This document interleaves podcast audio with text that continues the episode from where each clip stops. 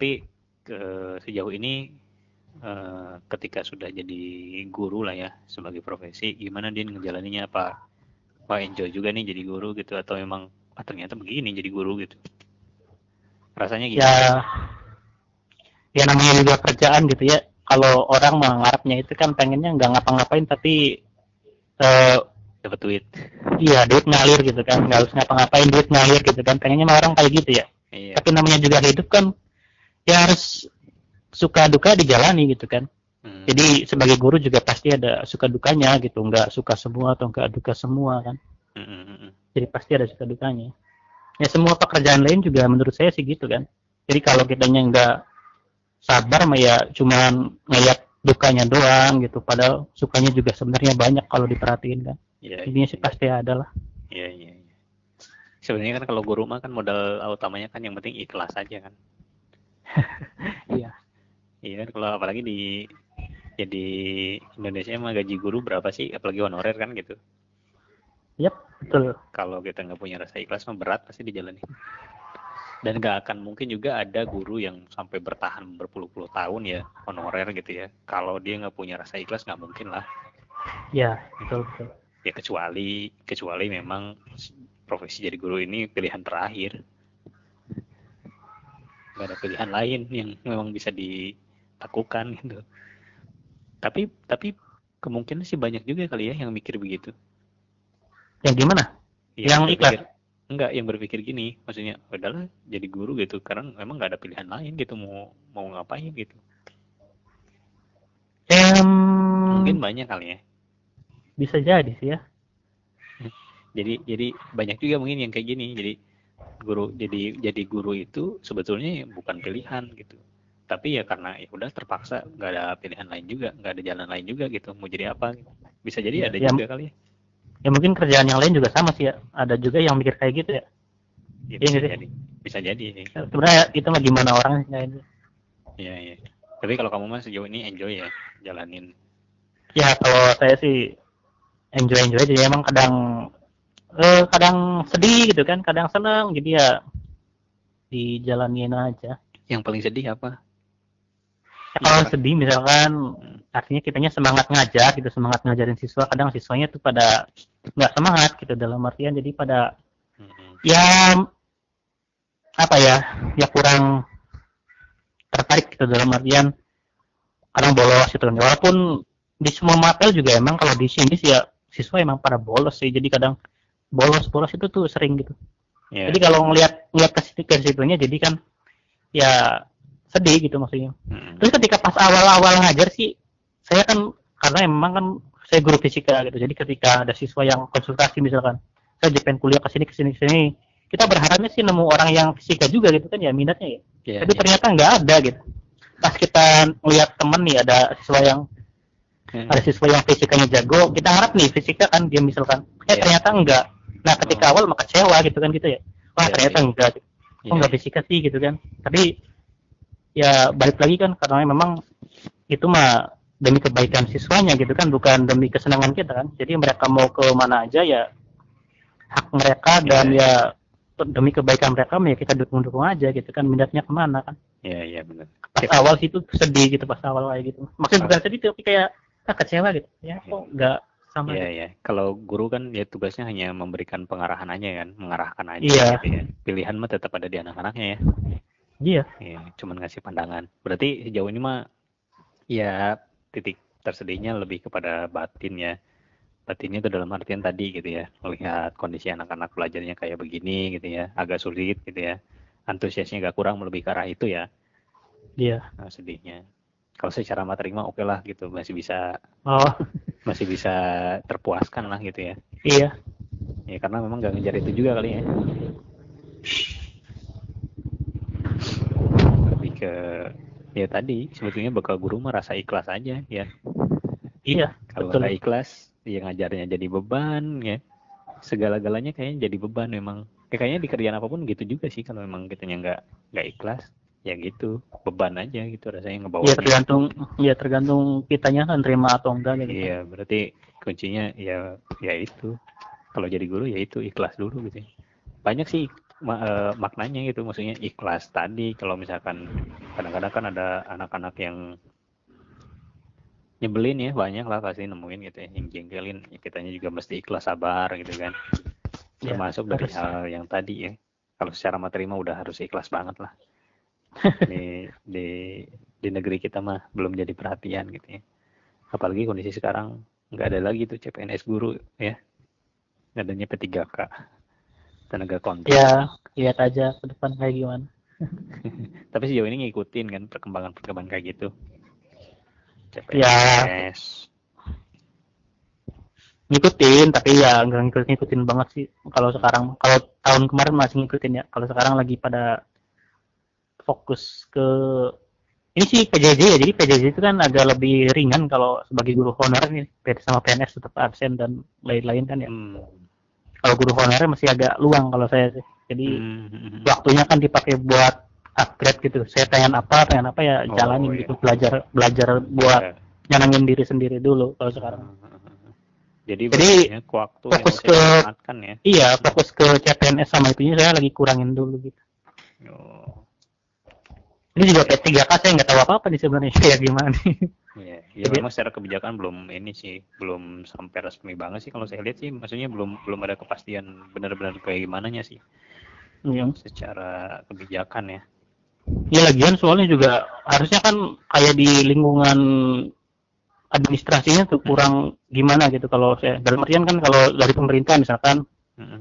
masuk Dapodik misalkan tahun pertama atau misalkan Oh. kayak Syaratnya, syarat administrasinya harus ini ya. iya Banyak sering ya. nggak sering nggak sesuai gitu dalam artian telat gitu kan Hmm. apa ya, jadi kayak misalkan Dapodik nggak masuk masuk ke Dapodik kayak gitu kan ya ngeselin juga gitu ya jadi kemar jadi kayak pengajar itu kayak ngerasa ilegal aja gitu kalau nggak ada di, Dap- di Dapodiknya tuh Ya, karena emang nggak nggak ke data kan. iya Ya, tapi kayaknya banyak sih yang kayak gitu kondisinya. Kalau yang nggak ke data ini sebetulnya sih secara hak kan nggak dapet kan sebenarnya. Iya Kayak ya misalkan kemarin B- juga kayak BSU juga nggak dapet kayak gitu gitu Iya. BSU nggak ada, kuota belajar nggak dapet juga karena kan BSU Iya. dari Dapodi kan gitu. iya Sekarang kan kuota belajar diperpanjang lagi nih. Sebulan 10 giga. Kebijakannya. Ya banyak lainnya ya. Tadi kan sedihnya ya. Kalau senangnya apa? Jadi guru nih. senangnya Hmm. apa ya senangnya kasih contoh dulu lah senangnya apa kamu Bun? Senangnya apa? Misalkan kepuasan batin kamu kalau misalkan eh, udah ngerencanain materi, ternyata alhamdulillahnya bisa kesampaian ke anak-anak gitu ya. iya Dan maksimal nyampeinnya itu kan kepuasan batin juga senangnya kan gitu ya. Nih kalau kamu ada nggak kepuasan yang wah seneng banget nih jadi guru kayak begi karena begini-begini gitu. kalau saya sih senangnya ketika ya ya itu kalau tadi siswanya itu kan kalau tertarik gitu siswanya kalau tertarik belajar gitu atau siswanya ngerasa apa jadi ya. ngajarinya enak jadi dibanding guru yang lain jadi walaupun itu kan sebenarnya jelek ya, yang jelek-jelekin guru yang lain tuh ya Nah, tapi dalam artian kalau siswanya antusias lah ya. ketika- ya antusias juga ya senang gitu kan Ya, seneng banget ya kayak kayak gitu ya. Ya, ya. Ya. Tapi berarti kan kondisi kayak begini, jam ngajar juga kan agak berkurang sih sebenarnya ya. Kalau PJJ begini kan. Iya. Karena menyesuaikan kan jamnya juga. Menyesuaikan. kalau saya berkurang malahan lebih ringkas gitu karena karena ya jadinya kan nggak per kelas gitu kalau di saya kan Iya, jadinya iya. per angkatan gitu per level ya. iya Berarti seminggu cuma tiga kali ya? iya cuma iya iya cuma tiga kali sih gitu Tiga kali juga itu nggak seharian full kan? Di jam tertentu aja kan ngajarnya. iya Iya. cuma ya tetap dalam artian persiapan dan lain-lain itu Iya, kan iya. berat gitu ya Ya pasti. sih. saya kan pasti bikin video dulu kalau saya kan bikin video YouTube terus ya Mm-mm. terus ya apa ya ini perlu persiapan kan ngebuat video itu kan nggak asal gitu lama itu Iyalah. jadi tetap berat sih malah kadang seminggu itu nggak cukup nggak kejar gitu maksudnya bikin tiga atau empat video tuh Iya, iya, iya. Jam ngajarnya mas sebetulnya lebih ringkas, tapi persiapannya ini yang perlu jam yang lebih kan? iya Ya, karena harus banyak media yang disiapin. Sekarang kan kalau dulu kan media ya paling apalah PowerPoint Iya. media kan dan media kalau fisika kan media ya udah percobaan disiapin alatnya doang gitu ya. Mm-mm. Kelar sehari selesai gitu. Kalau sekarang mah harus edit video, harus syuting videonya dulu harus rekaman gitu ya itu yang bikin Iya.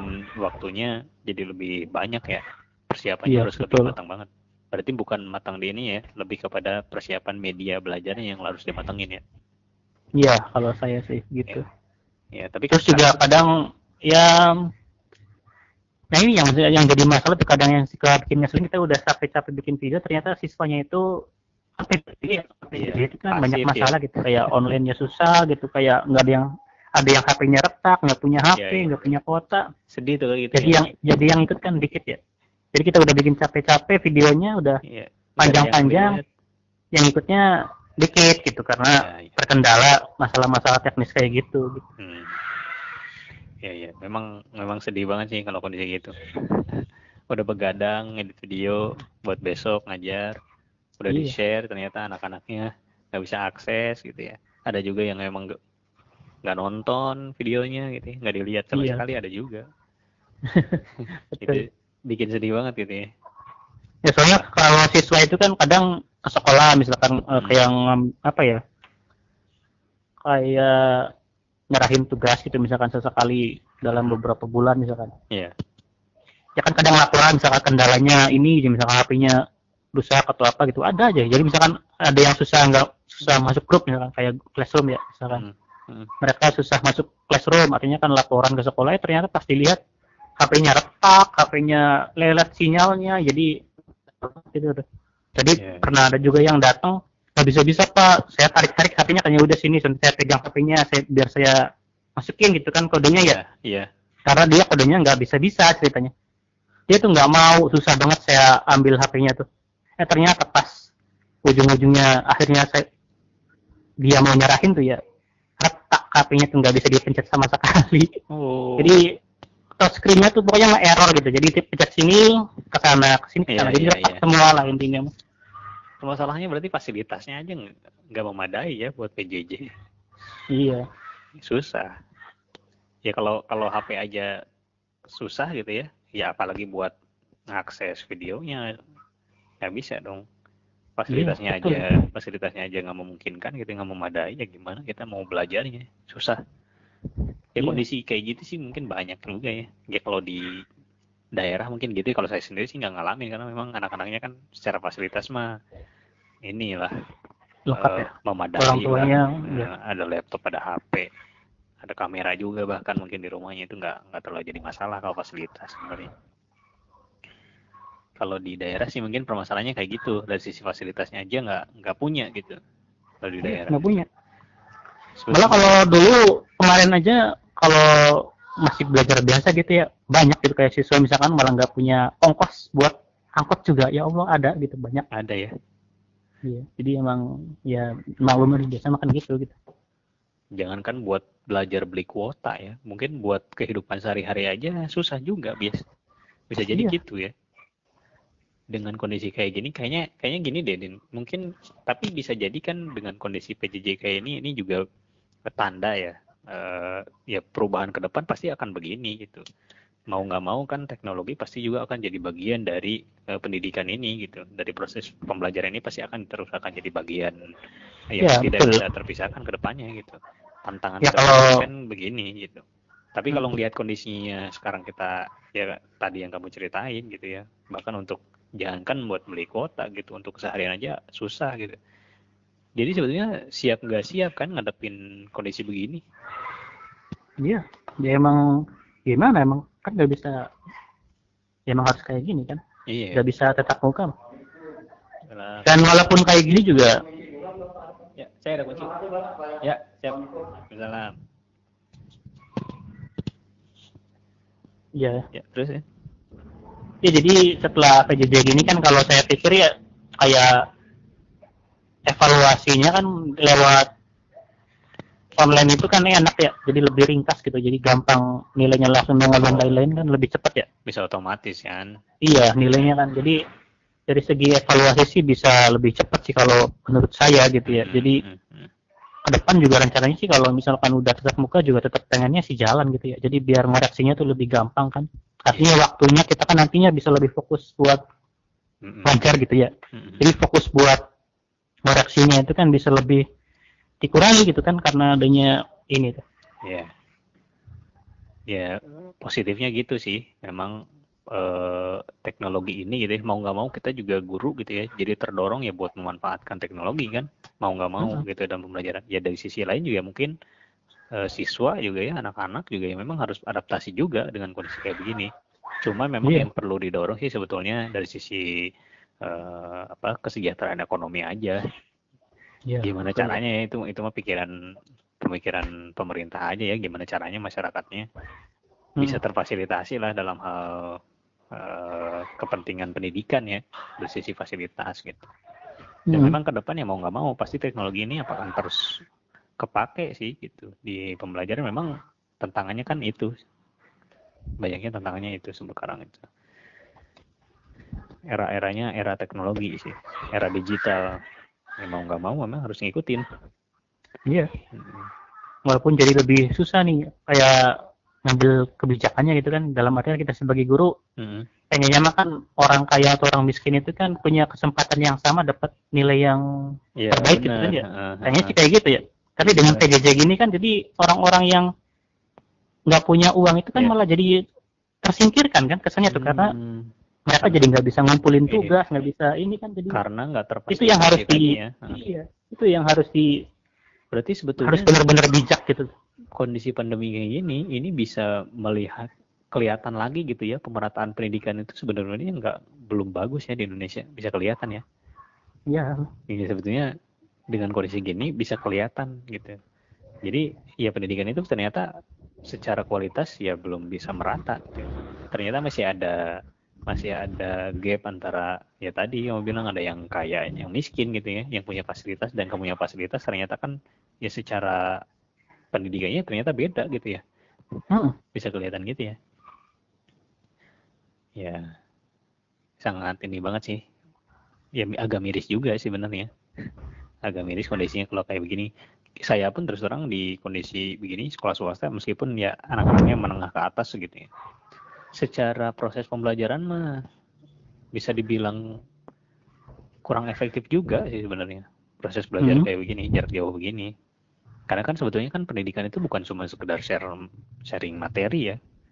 Tapi ya Iya. tadi secara psikologisnya juga kan harus kita iya. Ya bukan sekedar mengajar tapi mendidik juga nah gitu. itu. Itu kan peran peran mendidiknya itu yang agak susah. Kalau kondisi Hmm. jarak jauh begini karena kita nggak punya kontrol penuh gitu ke anak-anak di rumah kan gitu. Kita juga nggak bisa memastikan ketika proses belajar juga anak-anak di rumah apakah memang benar-benar belajar atau enggak gitu. Apakah Iya. yang udah kita share materinya itu mereka paham atau enggak itu agak susah sih sebenarnya. Dengan kondisi PJJ begini ya jarak jauh. Nah kita tadi nggak bisa punya kontrol penuh ya dengan anak-anak yang ada di rumah tadi. Berat lah kondisi gini ya.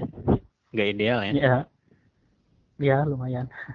Tapi harusnya mah harus di jalan itu terus kalau di daerah mah ya jalan aja harusnya. Tatap muka.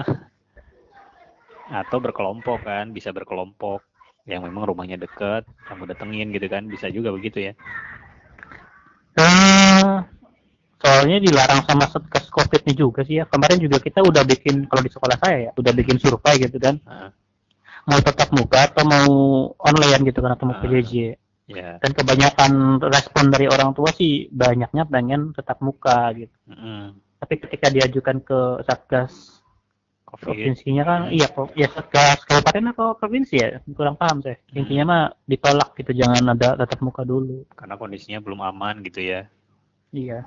Alasannya ya ya ya memang agak berat ya agak susah. Kalau kita mah kan sebagai guru ya pengennya tetap muka. Anak-anak juga mungkin ya sebagai siswa pengennya tetap muka ya orang tua Iya. juga pasti kan pengen tetap muka udah di rumah juga anaknya mungkin bisa jadi nggak terkendali juga buat belajar kan tapi Iya. ya memang kondisinya kan kalau pemerintah mungkin dari satgas juga kan di sini dilihat dari sisi keamanan kesehatannya juga mungkin belum gitu ya. Tapi sih sekarang alhamdulillahnya kan udah ada ini ya penerimaan vaksin buat guru kan udah mulai berjalan nih. Iya, katanya Nah. sih kemarin teman saya ngechat katanya puskesmasnya baru ngedata tapi Iya. belum jalan sih. Nah, Dan- mulai. Tadi juga saya dapat kabar sih dari kakak saya ya, Heeh. katanya di SMP sebelah aku SMP Iya, tempat dekat gitu ya. Katanya sih ada yang kena juga gitu, kena Oh. COVID. guru ya. Iya, guru. Jadi Hmm. Kalau lagi sih, stop dulu sekolahnya seminggu lagi ada kegiatan katanya tapi belajar mah tetap kan. ya PJJ tetap Ya mudah-mudahan sih memang sekarang juga udah mulai proses di sini untuk vaksinasi guru ya. Kan rencananya memang Juli kan udah mulai tetap muka juga. Kalau vaksinasinya udah selesai, ya akan dilakukan tetap muka. Kebijakannya kan kemarin disampaikan begitu. Tapi ya sejauh ini kalau kita sendiri ya guru gitu ngajar ya berusaha untuk adaptasi, berusaha untuk enjoy aja sih sebenarnya dengan kondisi begini ya. Karena kan pilihannya ya mau nggak mau gitu ya pembelajaran mah harus tetap berlanjut kan gitu.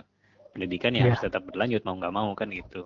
Tinggal gimana kreatifnya kita aja sih buat apa buat mengemas pembelajarannya kan buat mengemas pola pendidikannya aja kan yang harus berubah dengan ya kondisi ya, jarak jauh kayak begini ya pada intinya sih mungkin semua semua pihak ya baik itu sekolah guru gitu ya, ataupun pihak orang tua siswa juga harus semuanya harus memahami dan mencoba beradaptasi mungkin ya dengan kondisi kayak begini gitu.